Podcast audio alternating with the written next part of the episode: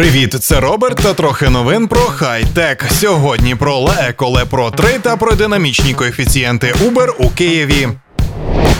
На просторах китайської соціалки Weibo з'явилися запрошення від бренду Le Eco на прес-конференцію, яка відбудеться 21 вересня, де вона представить нові залізяки. Серед них буде щонайпотужніший апарат Le Eco Le Pro 3, який на тестах Antutu набрав рекордні на сьогоднішній день 163 тисячі балів. Очікується, що новинка отримає свіженький Snapdragon 821, 6 ГБ оперативки, 64 ГБ вбудованої пам'яті і додатковий слот для microSD. Апарат в ідеалі матиме основний модуль камери на 16 та фронтальний модуль на 8 мегапікселів. До того ж, ніхто поки не спростував чутку про батарею монстра на 5000 мАч і вражаючу товщину смартфона, яка буде становити 7 мм.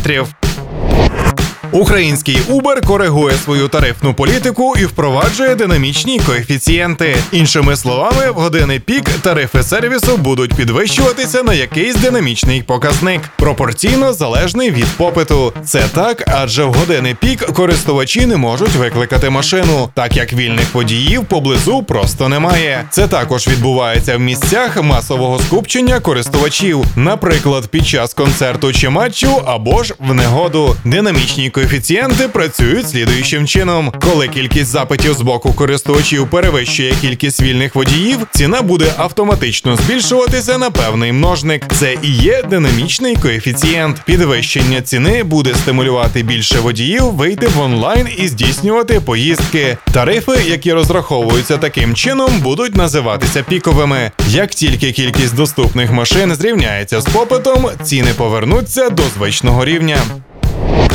Про хай-тек читав Роберт. Почуємось на правильній хвилі.